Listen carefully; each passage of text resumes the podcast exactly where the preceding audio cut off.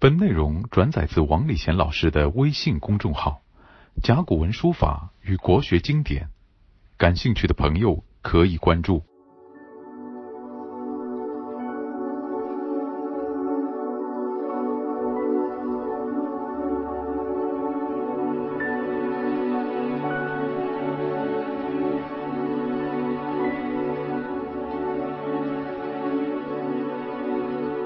接下来呢，我继续上《论语》。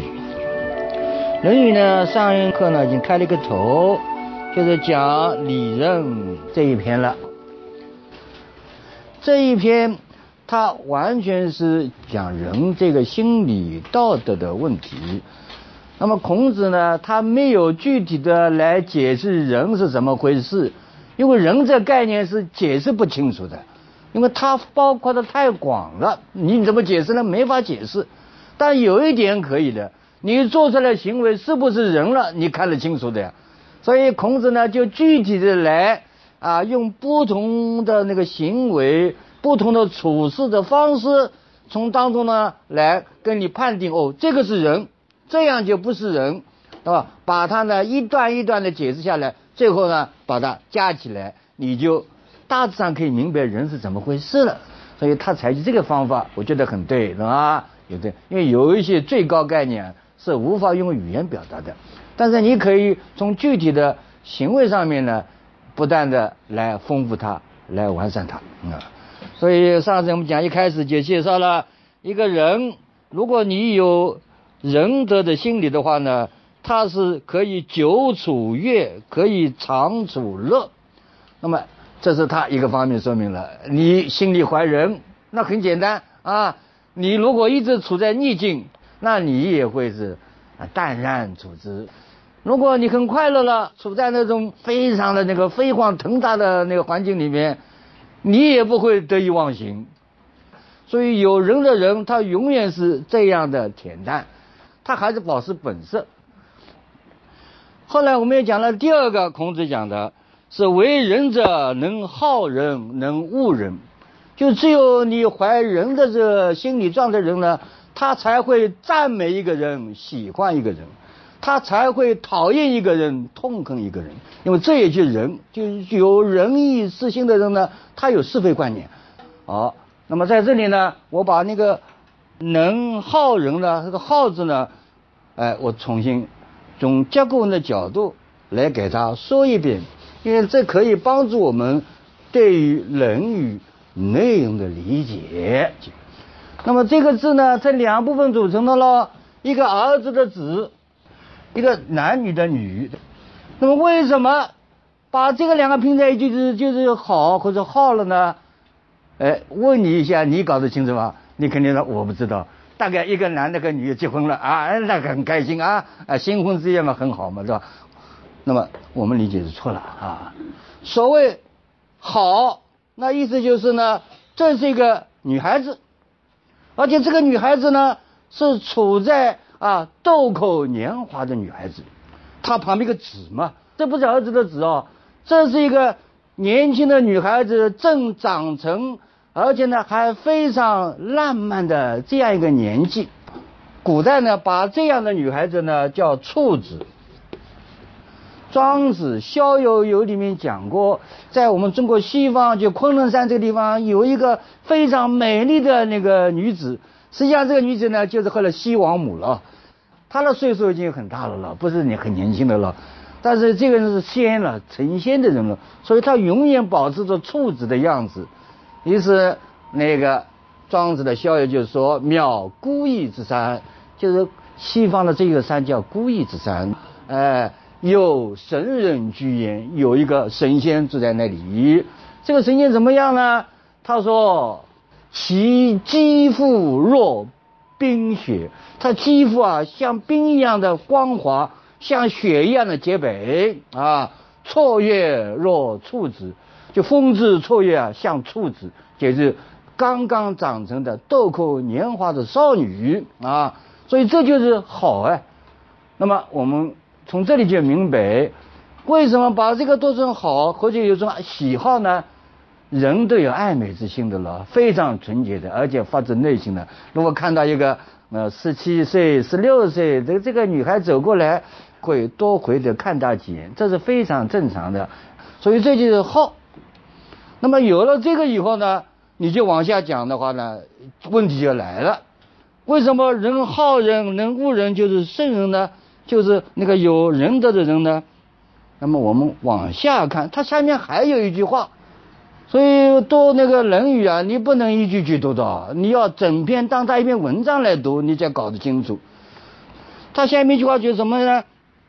子曰：“苟志于仁矣，无恶也。”如果你啊有志于培养自己人的这种心理道德的话呢，那么你就无恶意。这个不读恶啊，读恶，就是一种啊坏的意思。很多人呢，在讲孔子的这一句话跟上面连在一起的，总是讲不清楚。为什么讲不清？他没有从孔子是一个平凡人这样来理解。因为孔子是一个圣人，但他也是一个人，人就有人的那个心理状态。我现在翻了一本书，我今天带来的是中国古典文化精华。那他下面讲孔子这句话什么意思呢？他说：“孔子说，如果立志实行仁德，就不会做坏事。那么这两句话分开来讲的话呢，都很简单。你仁德嘛，不做坏事，很正常的喽。那么前面那个没有着落了。为什么怀有仁德之心的人，他能好人能恶人呢？这好人恶人到底怎么回事呢？没有着落。所以你仔细想想，很简单啊。因为你讨厌这个人，你是不是和他？”有仇啊？没有仇恨，你觉得他这个做法不对，就对他的事觉得不满意，要谴责他。你喜欢这个人，赞美这个人，对他的这个一切事情都有一种赞赏的心态。那你为什么赞赏啊？你也不是他的朋友，那你赞美他什么？那就直接的觉得这个可以作为我的榜样。所以把两者加在一起的话呢，后面这意思就来了。就是如果你心中有人的话呢，你的赞美也好，你的谴责也好，就是你的爱好也好，你的厌恶也好，都没有恶意，是吧？那么我们想，这个很容易做到，不容易做到的，对吧？我们现在常常看到许多那个呃文艺比赛啊，叫评委来了，你说他好还是不好呢？你就想一想，我说他不好，那不好啊，所以带有一种。功利性啊，我要说他好，为什么？他是我的朋友，后面关照过我的，哎，你不能说他不好，所以这个时候呢，就有一种心理上有一种状态。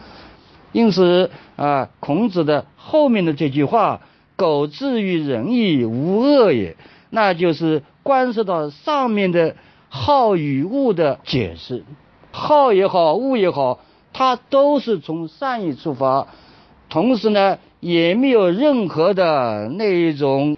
和事物本身没有关系的一种想法，我觉得他不好，我们批评家我就直接批评了咯。但现在很少的，你批评的话，人家就不开心，所以我就不能说，怕得罪人，所以这个时候好，他就打了一个折扣。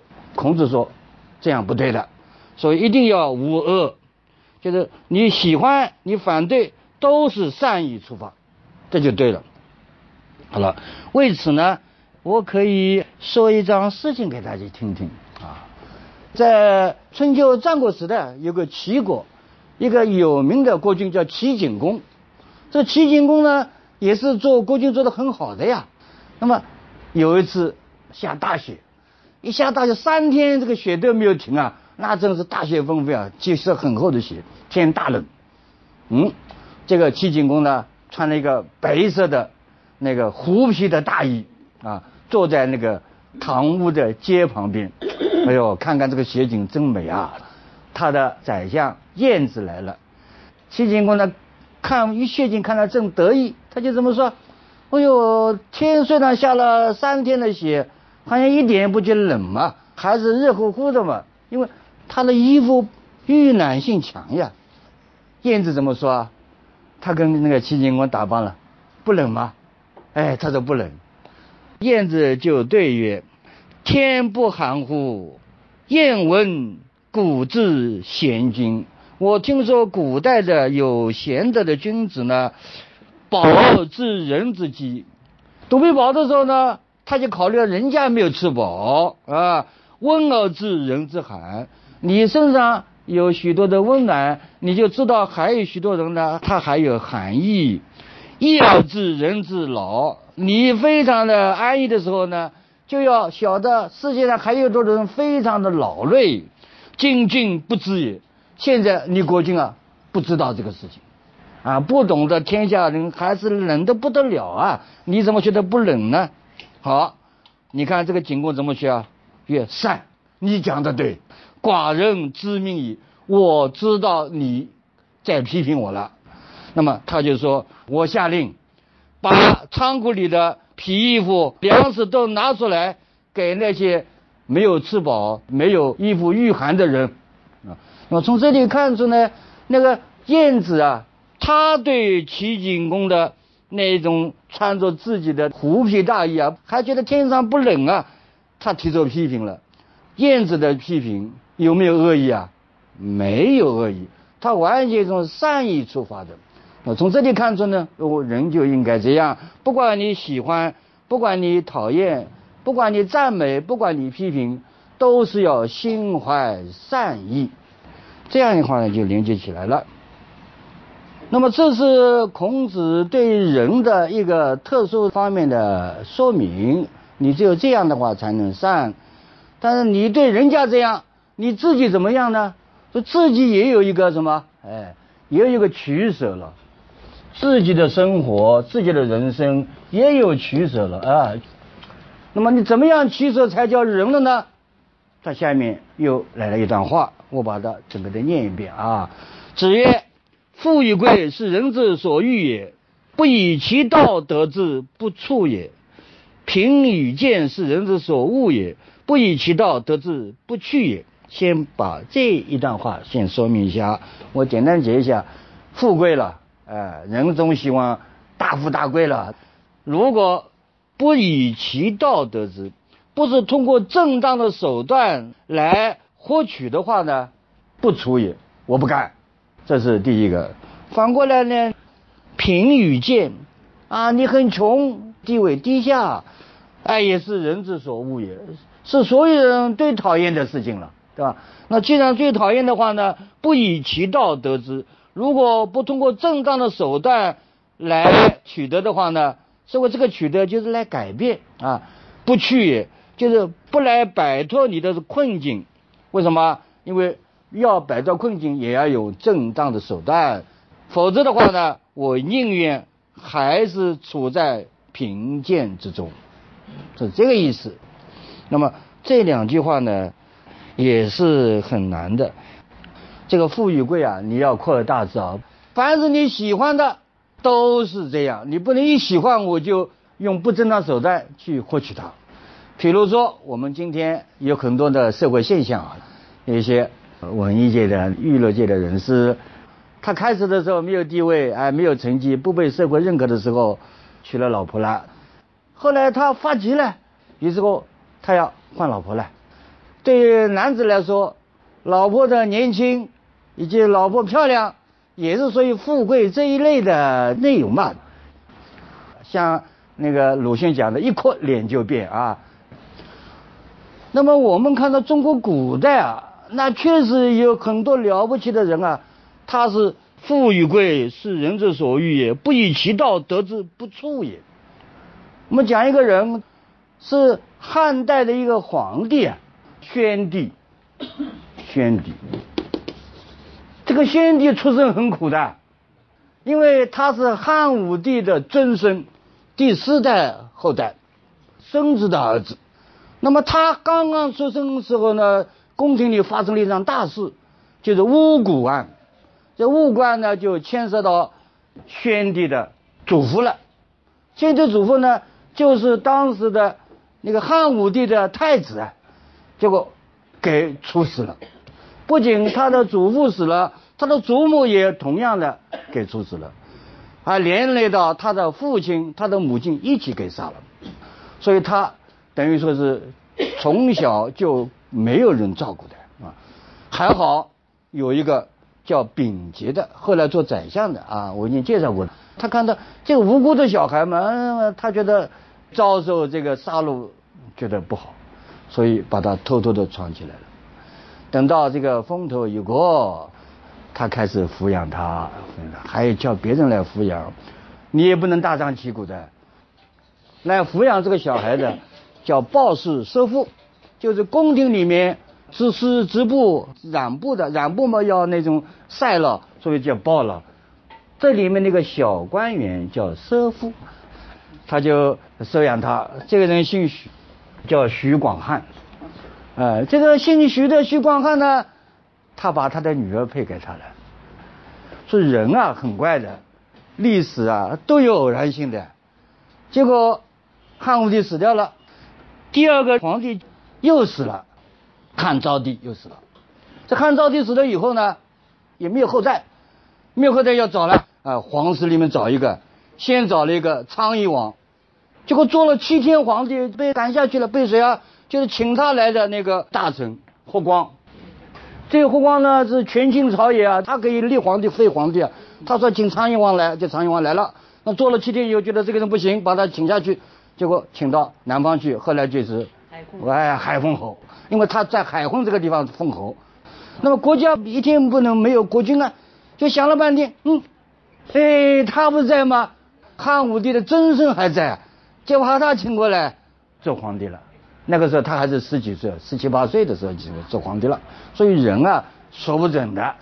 那做了皇帝以后呢，你想想看，如果按照我们今天的明星，我以前地位低下，找了一个那个奢夫的女儿做那个老婆，要换一个老婆来，对吧？那皇帝换老婆很容易了。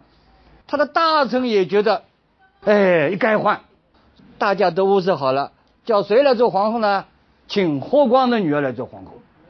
那么你想，那个汉宣帝刚坐在位置上，是摇摇欲坠的，弄得不好又给他先走了，都是跟他的女儿结婚嘛？问题没有了呀，应该是如此了，因为人都说富与贵人之所欲也，做皇帝这位置那不那不能轻易丢掉的，但他不干，但他也不能说不干，为什么？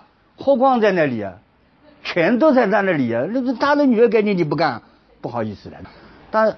大臣们也没有直说，因为你不能用直说的呀，万一不成呢？好，这个宣帝啊想了个办法，他下了一道诏书，他说我贫贱的时候啊，我有一把剑，这把剑呢丢掉了，所以我下个诏书，请下面人跟我找一把那个以前并不是很高级的一把剑给我找来。他下了这道诏书，那么。我们知道的，在官场上，他的察言观色，马上就心领神会了呀。哦，这皇帝是念旧的，就以前的东西他不舍得丢的，他就是指呢，你不要把我的许夫人给废了，呃，我还是喜欢他这个意思，大家明白。于是后来没多少时候，大家就写奏章了啊，公立许氏为皇后。所以这里看出呢。古人啊，都有这个心理，富与贵是人之所欲也，不以其道得之不处也。如果不是用正当的手段，我这个事不干。接下来，贫与贱呢，是人之所恶也，不以其道得之，我也不干。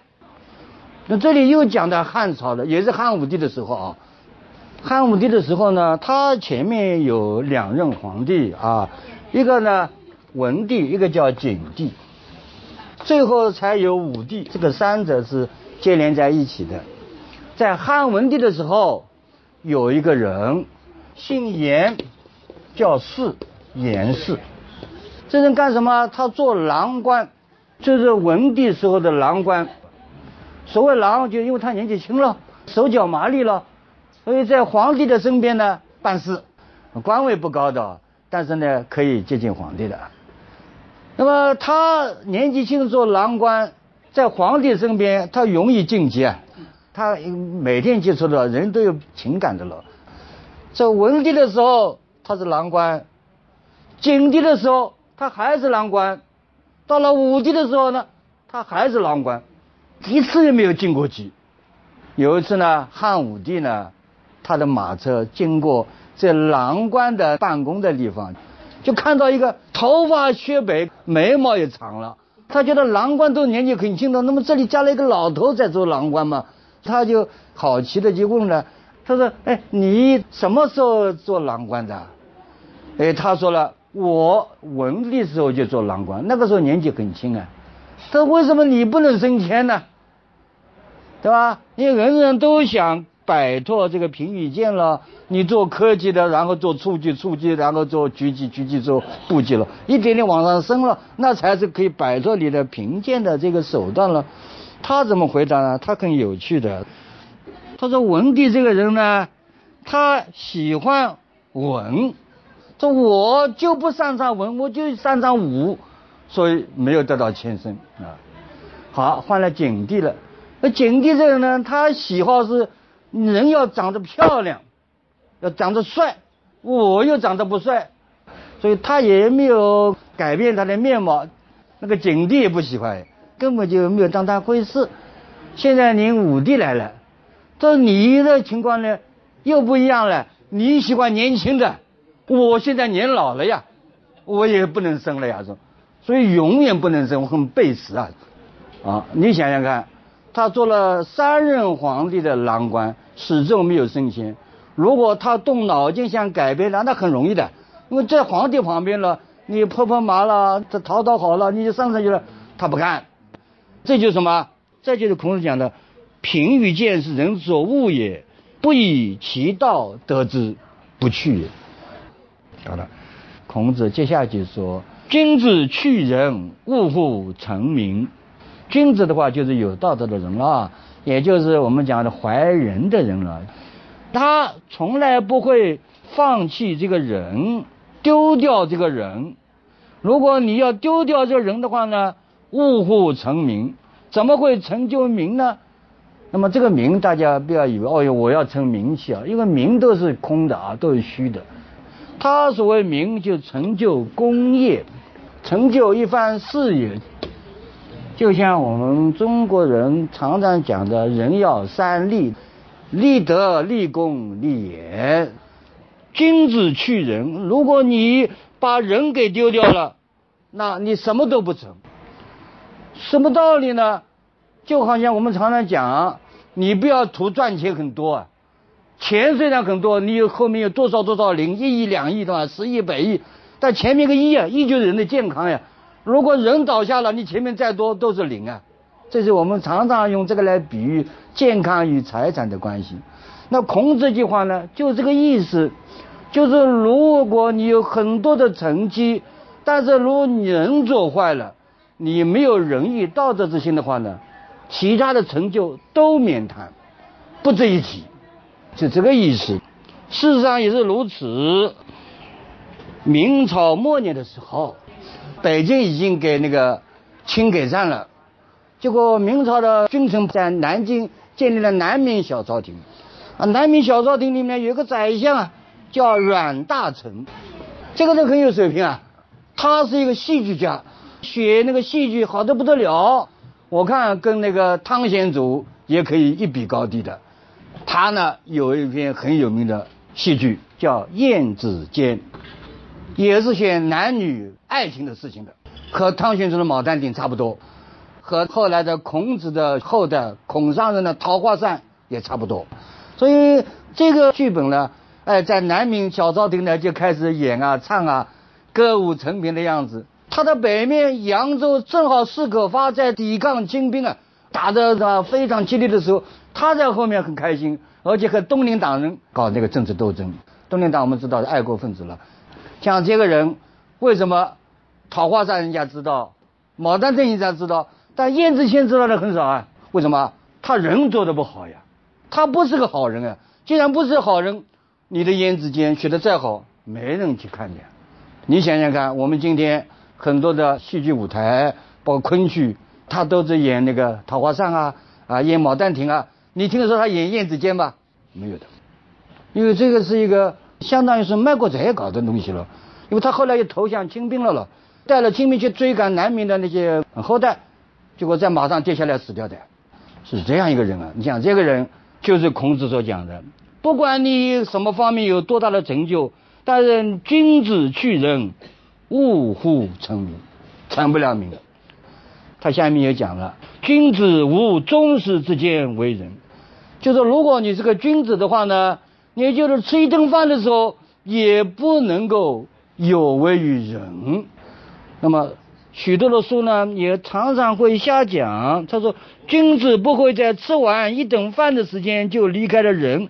这句话解释的不伦不类，所以我劝大家以后呢，要买《论语》来的就买一本来，但你不要照他的。